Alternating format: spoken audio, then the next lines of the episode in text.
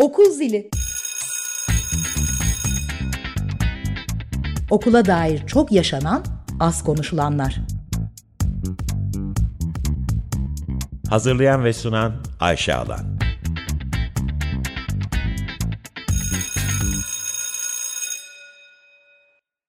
...95.0 Açık Radyo'da Okul Zili programındasınız. Ben Ayşe Alan. İki haftada bir Perşembe akşamları eğitim dünyasına, okullara dair az konuşulan konuş konuları konuşuyoruz sizlerle birlikte. Bugün yine çok değerli bir konuğum var. Konuğum İzmir'den Osman Çağrı Şahin. Hoş geldiniz Osman Hoş bulduk Ayşe Hanım. Osman Hoş Çağrı bulduk. Şahin e, eğitim danışmanı ve şu anda da İzmir Bayraklı Belediyesi'nde e, başkan yardımcılığı yapıyor. Bizim programımıza konuk olma nedeni e, özetle Bayraklı Eğitim Modeli. Bayraklı eğitim modeli dediğimiz şey beni çok heyecanlandırdı. Sadece bence yerel yönetimler için değil, buradaki Bayraklı'daki model anaokulları, e, ulusal aslında kamusal eğitime dair de çok önemli bir e, örnek oluşturuyor. Yavaş yavaş e, size soruları yöneltmek isterim. Çok heyecanlıyım ve sormak istediğim çok soru var. Nedir Bayraklı eğitim modeli? Evet, e, ben de herkese iyi akşamlar diliyorum. Ee, Şimdi az konuşulanları konuşacağız dediniz. Bence bu çok kıymetli. Öncelikle buradan başlamak istiyorum. Eğitim adına, çünkü biliyorsunuz dünyada bir trend var. Herkes trendin peşine takılmış durumda ve bu gerçekten de eğitimin ana krizlerin, kriz noktalarından bir tanesini oluşturuyor. Ee, Öncelikle bu konuda gerçekten emeğiniz için ve gündeme taşıma çabanız için çok teşekkür ederek başlamak istiyorum. Bayrak eğitim modeline gelecek olursak aslında bir fikri hazırlığın yani çok uzun yıllardır yapılan bir fikri hazırlığın sonucu bayraklı eğitim modeli. Biliyorsunuz e, bizim dünyada bir sürü modelden bahsedilir. Bir sürü her sene bir e, model önümüze sunulur. E, Biz de aslında uzun zamandır alternatif eğitim modelleri takip eden bir ekibiz, bir eğitimci çevresiyiz. Alternatif modellerin dünyadaki işte Montessori gibi, Waldorf gibi, Reggio Emilia gibi daha bir sürü sayabileceğim modeli detaylı incelemiş, yorumlamış. Bunların aslında Türkiye'de uygulanabilirliğini de çok uzun süre tartışmış bir grubuz. Grubun içinden geliyorum ben. Ee, biz ama şöyle bir soruyla başlıyoruz bütün işe. Alternatif modellerin gittiği yere gitmek istiyor mu? Bayraklı eğitim modeli diye bir soruyla başladık bu işe. Çünkü alternatif eğitim modelleri dünyada da örneklerini gördüğümüz gibi, Türkiye'de de örneklerini gördüğümüz gibi aslında bir özel okulların kendilerini farklılaştırmak için aslında e, iyi yapanlara haksızlık etmek istemem. Bunun altını çiziyorum. Bu alternatif eğitim modellerini çok iyi uygulayan okullar var. Ama onun dışında bir piyasada farklılaştırma aracı, bir ticarileştirme aracı olarak kullanıldığını fark ettik. Ve bu okullara giden çocuklar da doğal olarak belli bir sosyoekonomik çevreden gelen çocuklar olduğunu gördük. E, Bu da alternatif okulların ya da diğer özel okulları tamamını da katabiliriz. Parası olanın, e, parası olanların fanuslarına dönüştü okullar. Ve biz bunun sonucu olarak da Türkiye'de de yaşadığımız çok uzun süredir bir süreç. Devlet okulları da bunun karşında get dolaştı. Şimdi get dolaşan ve fanuslaşanlar olarak ayrıldı e, Türkiye'deki okullarda ve bu süreç aslında kendi içerisinde dinamini koruyarak e, devam ediyor. Biz ama biz şunu biliyoruz. Türkiye çok bir coğrafya. E, yedi bölgeden oluşuyor. Çok e, kilometre karesi çok yüksek bir e, ülke. Şunu söyleyebilirim.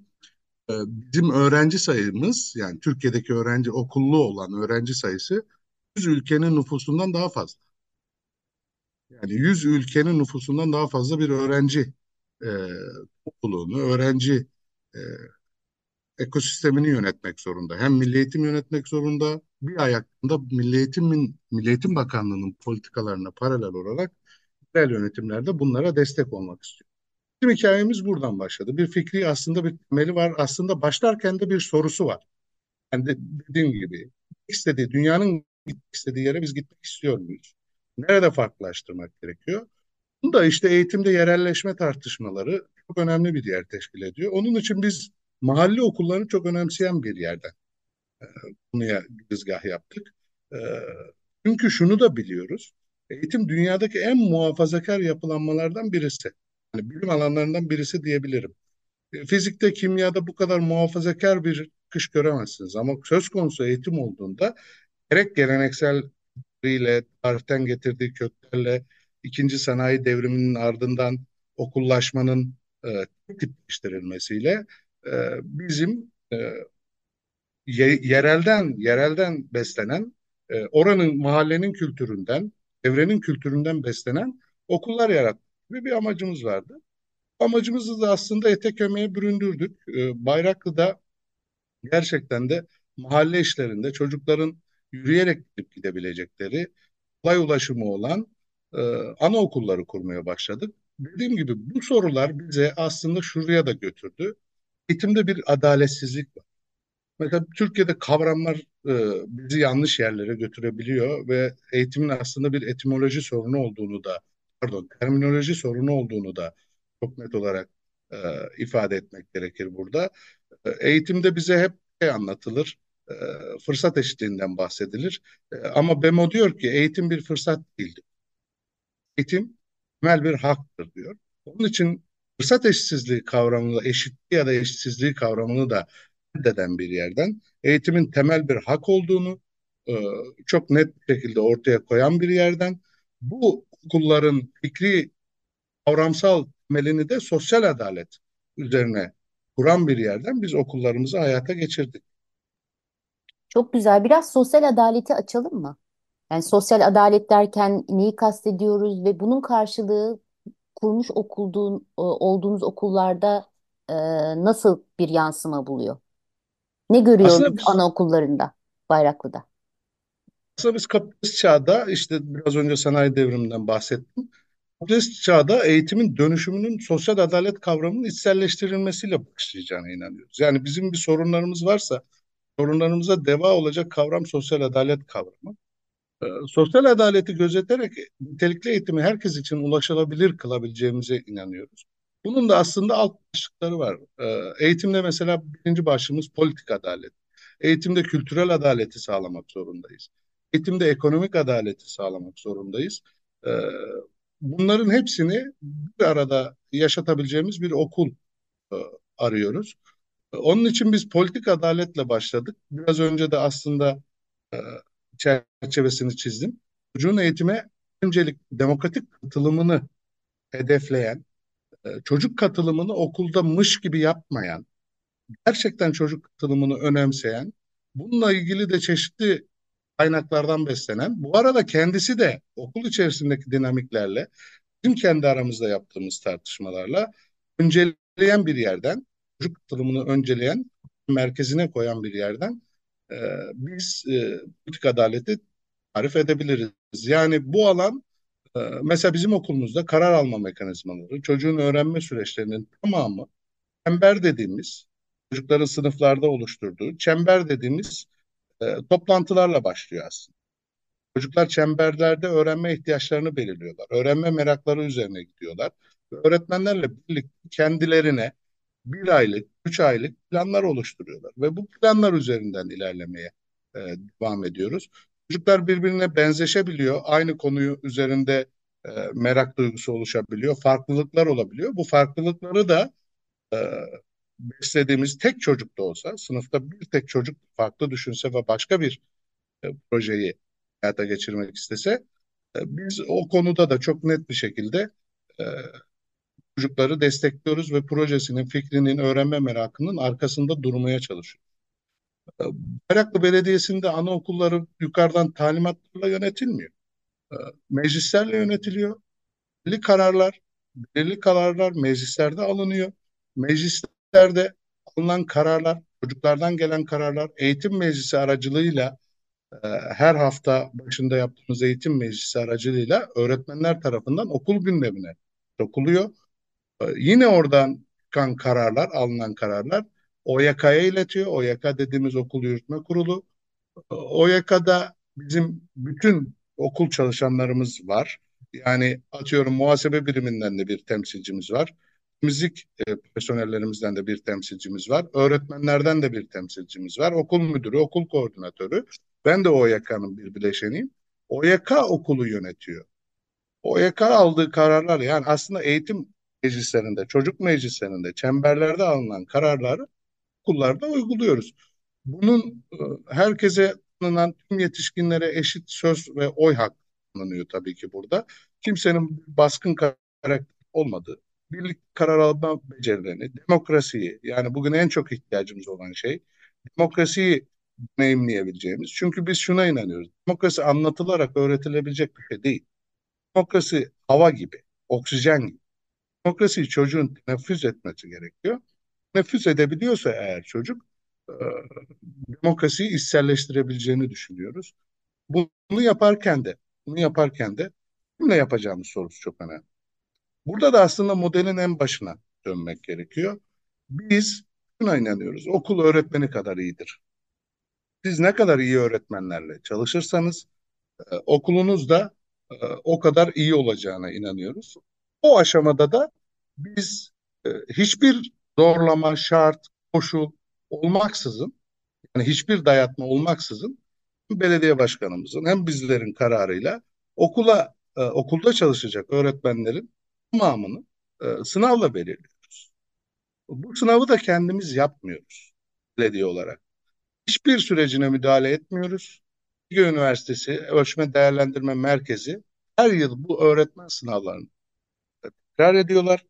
Ardından ses ve görüntü kaydı altında alanın uzmanları, akademisyenlerin bulunduğu, işte Hacettepe Üniversitesi'nden, İstanbul'dan Boğaziçi Üniversitesi'nden, Mimar Sinan Üniversitesi'nden, Kültür Üniversitesi'nden alanın e, hocaları e, ses ve görüntü kaydı altında öğretmenlerimizi belirliyor.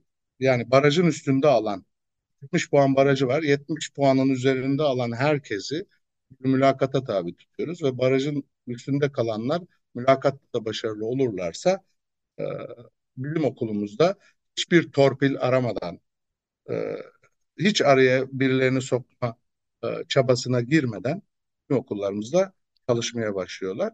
Ve bu süreç hemen o öğretmenlerimiz e, sınavı geçtiler, mülakatı geçtiler. Bir sınıfa bilmiyoruz tabii. Çok ciddi bir hizmet içi eğitimden geçiyorlar. Hatta o süreçte biraz da yoruluyorlar. Ee, bir de bazen hayıflanıyorlar. Hafta sonlarımız, bizim akşam toplantılarımız e, uzayabiliyor. Hafta sonu da çalışıyoruz. Hafta sonları öğretmenlerimizin eğitimlerini sürekli olarak e, planlıyoruz. E, öğretmenler bu e, konuda okulun anayasası diyebileceğimiz temel kavramları önce öğreniyorlar. E, oraya katkıları varsa e, katkılarını sunuyorlar. Arkasından demokratik sınıf yönetimi, çember yönetimi, etkili iletişim, e, demokratik iletişim, şiddetsiz iletişim gibi başlıklarda sanat eğitimi, diğer branşlarda e, aslında ihtiyaçlarını da kendilerinin belirlediği konu başlıklarında e, eğitimler alıyorlar. Biz şunu iddia edebiliriz. E, mesele eğer bir maddi karşılıksa biz şu an Türkiye'de e, ki özel okullar dahil olmak üzere yani bir anaokulu çeperinde ve çapında düşünülürken e, en yüksek e, hizmet içi eğitime en yüksek para harcayan kurumlardan bir tanesiyiz. Öğretmenin hizmet içi eğitimine. Öğretmenlerimizi mümkün olduğunca bu piyasa koşullarında ezdirmemeye çalışıyoruz. Öğretmenlerimiz sendikalı ve toplu sözleşmeye tabi olarak çalışıyorlar. Onun için ücretlerini belirlerken de söz hakkı sahibiler, sahibi oluyorlar. Ee, çünkü iyi öğretmenin e, piyasada biliyorsunuz, duyuyorsunuzdur. Yani çok, ciddi, çok komik rakamlara çalıştırılıyor öğretmenler. Biz öğretmenlerin mümkün olduğunca, mümkün olduğunca bunun altını çiziyorum. Belediyenin imkanları dahilinde en yüksek maaşı almaları için de çok ciddi bir çaba sarf ediyoruz. Çünkü öğretmen e, yani ekonomik olarak zorluk yaşarsa e, bizim modelimizde tutunabilmesi e, mümkün olmuyor. Aslında benzer süreç devlet okullarında da var. E, biz öğretmeni hani her açıdan destekleyen de bir model kurmuş oluyoruz. Çok güzel. Biraz da kültürel adaletten bahsedebilir miyiz? Kültürel adaletten ne anlıyor e, bayraklı eğitim modeli ve bunu nasıl uyguluyor sınıflarda? Bir kere kültürel adalet e, çok kültürlü yapıyı zenginlik olarak gören bir yapımız var. E, biliyorsunuz biraz önce de bahsettim. Türkiye çok kültürlü bir yapıdan geliyor. Bizim İzmir'de bir metropolde yaşıyoruz. E, Bayraklı metropol bir ilçe. Her kültürden e, insan Bayraklı'da yaşıyor. Biz bunu zenginlik olarak kabul ediyoruz ve herkesin farklılığıyla var olabileceği bir ortam sağlıyoruz. Yani bizim okullarımızda e, mülteci çocuklarımız da, göçmen çocuklarımız da e, gelip e, okulumuzda öğrenci olabiliyor. Dolayısıyla anne babası da okulumuzun velisi olabiliyor. E, hangi ırktan, hangi e, inanıştan geldiğine hiç bakmadan o kültürel çeşitliliği sağlamaya çalışıyoruz. E, farklı gelişim gösteren çocuklara kapılarımızı ardına kadar açıyoruz. E, işte otizmli çocuklarımız, özel gereksinimli olan çocuklarımız, otizmliler, Down'lular hepsi e, bu okullarda kendilerine e, yer bulabiliyorlar. E, eşitlik anlayışı sadece hani e, böyle bizde e, eşitlikten ziyade dedik ya sosyal adaleti besleyen bir yerden e, çalışmaya devam ediyoruz. E, bir de kültürel adaletin bir kısmı da bir parçası da doğa. Yani doğayla uyum içerisinde olmasını çok önemsiyoruz. E, canlılarla barışçıl ilişkiler kurabilmesini önemsiyoruz. Onun için haftada iki gün ormandayız. Haftada bir gün e, hemen okulumuzun birisinin arkasında pazar yeri var. Pazardayız. E, ve e, okulumuzun bahçesinde çocukların e, işte ağaçlarla, e, diğer canlılarla e, ilişki kurmalarını sürekli e, teşvik ediyoruz. E, dediğim gibi e, ekolojik yaklaşımlardan alınan ilhamla da okulun e, aslında bir nevi doğayla kurduğu ilişkiyi belirlerken bir nevi de işte e, tüketim anlayışı çocuklarda bütün e, bu süreçlere bakış açısı oluşturmaya çalışıyoruz. Peki kaç tane anaokulu var şu anda? Bildiğim kadarıyla bu büyük bir proje. Yeni anaokulları Evet, yapılmaya devam ediliyor. Hedefte kaç tane anaokulu var şu an? Kaç tane ana- anaokulu açık Bayraklı'da? e, güzel bir haber vereyim. E, bi- bizim İzmir'deki bir, ok- bir okulumuz, e, Bayraklı'da Manavkuyu mahallesinde olan okulumuz İzmir'in en büyük. Evet. 200 öğrenci kapasitesi var. Ee, Şimdi toplamda 3 okulla şu anda halihazırda hizmet veriyoruz. Öğrenci sayımız 380. Ee, Ama e, iki tane okulumuzun temelini attık. Ha bugün de e, bir okulumuzla ilgili e, temel atma kararını aldık Bu okullar da aslında olanağı ve imkanı olmayan eğitime erişme hakkı e, elinden alınan çocukların, ailelerin mahallelerindeki okullar oluyor. Yani bugün e, beş okulumuz e, imkanı olmayan bölgelerde, mahallelerde e, önümüzdeki dönem hizmete geçecek. Aileler e, ücret ödüyorlar mı bu anaokullarına? Ücret nasıl alınır? Neye göre alınır? Evet, bu modelin bir farkı da bu aslında. Burası çok e, gerçekten e, önemsediğimiz bir şey. Dünyada da çok az örneği var. E, biliyorsunuz e, Ayşe Hocam, bu modelin sürdürülebilir olması. Şimdi belediye bütçesiyle, belediyelerin yerel yönetimlerdeki bütçesiyle bir okul, iki okul, üç okul açabilirsiniz. Belediye bütçeleri buna el verir. Ama siz 24 mahallede binlerce çocuğa ulaşmak istiyorsanız bu modelin sürdürülebilir olması lazım. Burada da yine dönüyoruz ana kavramımıza, sosyal adalet kavramına dönüyoruz. Bu okula gelen velilerimize sosyal inceleme diye tabi tutuyoruz. Sosyal inceleme raporları var. Raporlar sonucunda velilerimizin gelirlerini belirliyor. Gelirlerini tespit ettikten sonra gelire göre ücret politikamız var bizim. Altı basamaklı. Siz eğer asgari ücretin altında geliriniz varsa e, ve iki çocuk sahibisiniz diyelim. İki çocuğunuz da anaokul çağında bizim okullarımıza ücretsiz olarak kaydolabilir. Eğer siz bugün 17 bin lira asgari ücretle çalışan bir e, anneyseniz e, okulumuza sadece 950 lira ödüyorsunuz. Bu aylık 950 lira ödüyorsunuz. Bunun içerisinde her şey dahil. Yani şunu kastediyorum. E, yemeğinden kırtasiyesine, gezisinden e, işte bir e, ihtiyaç doğdu diyelim.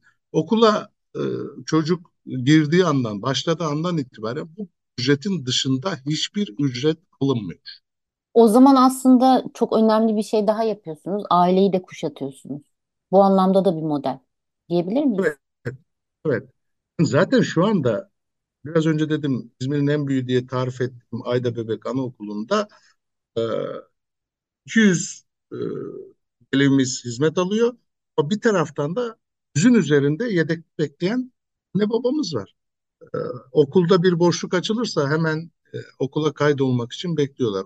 O anlamda da çok ciddi bir etki yarattı. Bir özelliği de şu, kültürel adalet kısmında eklemem gerekiyordu, atladım, kusura bakmayın. Biz az önce söyledim ya, devlet okulları artık dolaştı, özel okullar fanuslaştı. Biz bu ikilemi de aslında çözüyoruz. Yani şunu söyleyeyim size.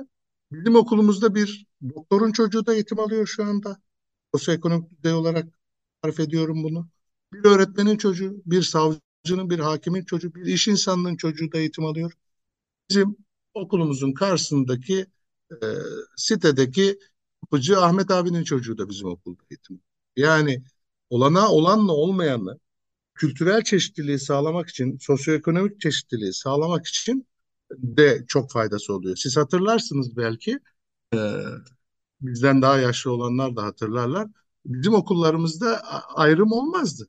Her kültürden, her sosyoekonomik sınıftan e, insanların çocukları devlet okullarına giderlerdi. Şimdi biz esas olarak bunu sağlıyoruz. E, bu bizim için çok önemli olduğunu düşünüyoruz. Eğitimde esas ihtiyacımız olan şey de çeşitlilik değil mi? Evet. Çeşitliliklerin tanınması, çocuğun hayatı tanıdığı yer okulsa eğer, hayatı çok e, çıplak haliyle orada görmeli. E, bu da ciddi anlamda e, velilerimiz arasında da, anne babalar arasında da ciddi kaynaşmalara, empati duygusunun gelişmesine e, neden oluyor. Aslında biraz önce e, biraz önce söylediğiniz gibi öğrenciler e, okulda demokrasiyi deneyimlerse öğrenir. Evet, Yaşarsa, nefes alırsa, solursa onu öğrenir dediniz ya. evet. Aslında kültürel çeşitlilik de öyle değil mi? Hep birlikte yoksa bir ders kitabında ya da bir yansıttığımız slaytta kültürel çeşitlilik e, iyidir, farklılıklarımızla güzeliz demenin çok bir anlamı yok. Sanırım bu Yok. okullar herkesin en yakınındaki okulda nitelikli ve hep birlikte farklılıklarıyla bir arada olmasını sağlıyor gibi. Evet, Veliler yabancı yabancı uyruklu mesela bizim Hı hı. Hollanda vatandaşı çocuğumuz da var. Şahane. Ee, Veliler peki veliler ne kadar dahil işe? Ee, yavaş yavaş programın sonuna geliyorum ama dediğim gibi çok sorun var. Velilerin bakış açısı, yönetim e, mekanizmalarına katılımı, onlardan aldığınız geri dönütler. Bir iki cümle alabilir miyim? velilerimiz genel olarak memnun. Ee, samimi olmak gerekirse şikayet ettikleri yerler de var. Evet. Mesela e, velilerimizin çok o, eğitim sisteminde yine e, zorunlu geleneksel sistemde ve özel okullarda beğenmediğimiz işte uygulamaları tabii ki yapmıyoruz. Bunlardan bir tanesi iletişim meselesi. Velilerimiz çok okulun içinde olmak istiyorlar. Her gün bilgi almak istiyorlar. Her saat bilgi almak istiyorlar. Mesela bizim okulumuzda 6.30 itibariyle tam gün eğitim verilir ve 6.30 itibariyle e, çok acil bir durum olmadıkça bizim öğretmenimize kimse ulaşamaz. Şimdi bu tür şeyler hani olumsuzlukları da velilerden gelen şikayetleri de söyleyelim. Hani yakınmaları da söyleyelim. Okulun yani tamamen kuralları var ve bu kurallar çerçevesinde şekilleniyor. Aslında bu da öğretmenin yeni güne iyi başlaması için, kendine zaman ayırması için planladığımız bir şey. Çünkü o WhatsApp grupları, diğer gruplar e, öğretmenleri neredeyse tüketiyorlar. Bizim kendimize ait bir iletişim portalımız var. Öğretmenlerimiz velilerle o portal üzerinden belli bir saat aralığında iletişimde kalabiliyorlar. Bunun dışında e, anne babalar genelde memnun. E, memnun. Biz şimdi önümüzdeki dönemde aslında anne babaları da okulun yönetimine, anne babalardan da temsilciler alarak, alarak e, okulun yönetimine katmayı e, hedefliyoruz. E, bu da bizim dediğim gibi o katılımcılığı e, çocuklara anlattığımız hikayeyi, e, öyküyü anne babalara da anlatmak ve yaşatmak gibi bir derdimiz var. E, önümüzdeki eğitim öğretim yılında anne babalar da aramızda olacak. Okul yönetiminde söz sahibi olacak. Çok güzel. Süremiz bitti ama yine de son bir iki söz almak isterim. E, bu modeli e, geliştirmek için diğer Türkiye'deki diğer yerel yönetimlere yaymak için sizin mutlaka önerileriniz vardır. Çok önemli bir iş koymuşsunuz ortaya. E, fikirlerinizi merak ediyorum. Yani yerel yönetimlere e, ana tavsiyem şu. Sonuçlara bakıp sebepleri aramasınlar. Önce bir sebebe baksın. Yani sonuçlardan sebebe gidiyor. bütün yerel yönetimler. Bunların da en önemli göstergesi bütün bakın e, ben e, ayırmayacağım. Bütün partilerin e, anaokulu açma gerekçeleri, ana gerekçelerinden bir tanesi kadının istihdama katılması. Kadının istihdama katılması çocuğun anaokuluna gitmesinin bir sonucudur.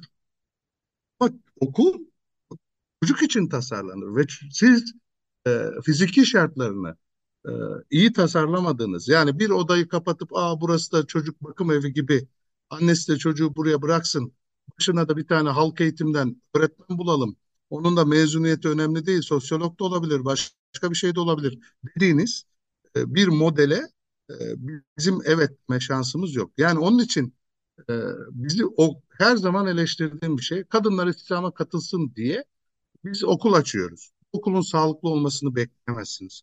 Okulun bir e, hedefinin olmasını beklemezsiniz. Oralar bir bakım evine dönüşür. Ama okul, size söylüyorum, çocuk için tasarlanır, çocuk için yapılır. Orada da çocuğun söz sahibi olması gerekir. Önerim o. Sonuçlara bakmamalı. Çok güzel. Osman Çağrı Şahin bize çok kısa zamanda çok önemli ve güzel bir modeli aktardınız. Hem e, çocukların evlerinin en yakınındaki okulda nitelikli eğitim alması adına hem de or- ortaya koymuş olduğunuz sosyal adalet merkezli e, eğitim pratikleri diyeyim, eğitim e, uygulamalarını göstermiş oldunuz. Çok teşekkür ederim katıldığınız için. Umarım önümüzdeki Teşekkür yayınlarda ederim. da yeni haberlerle, Bayraklı'dan alacağımız, İzmir'den alacağımız yeni haberlerle tekrar birlikte oluruz. Çok teşekkürler. Evet, yaygınlaştırabilirsek çok iyi. Türkiye'de Şahane. par- parti fark, fark etmeksizin belediyelere taşıyabilirsek çok iyi. Bu konuda da sizin de e, yazılarınızla e, desteklerinizi de bekliyoruz. Her zaman. Çok teşekkür ederim. Çok umutla bitiriyorum Teşekkür ederim. programı ve mutlu bitiriyorum. Çok teşekkür ederim katıldığınız için tekrar.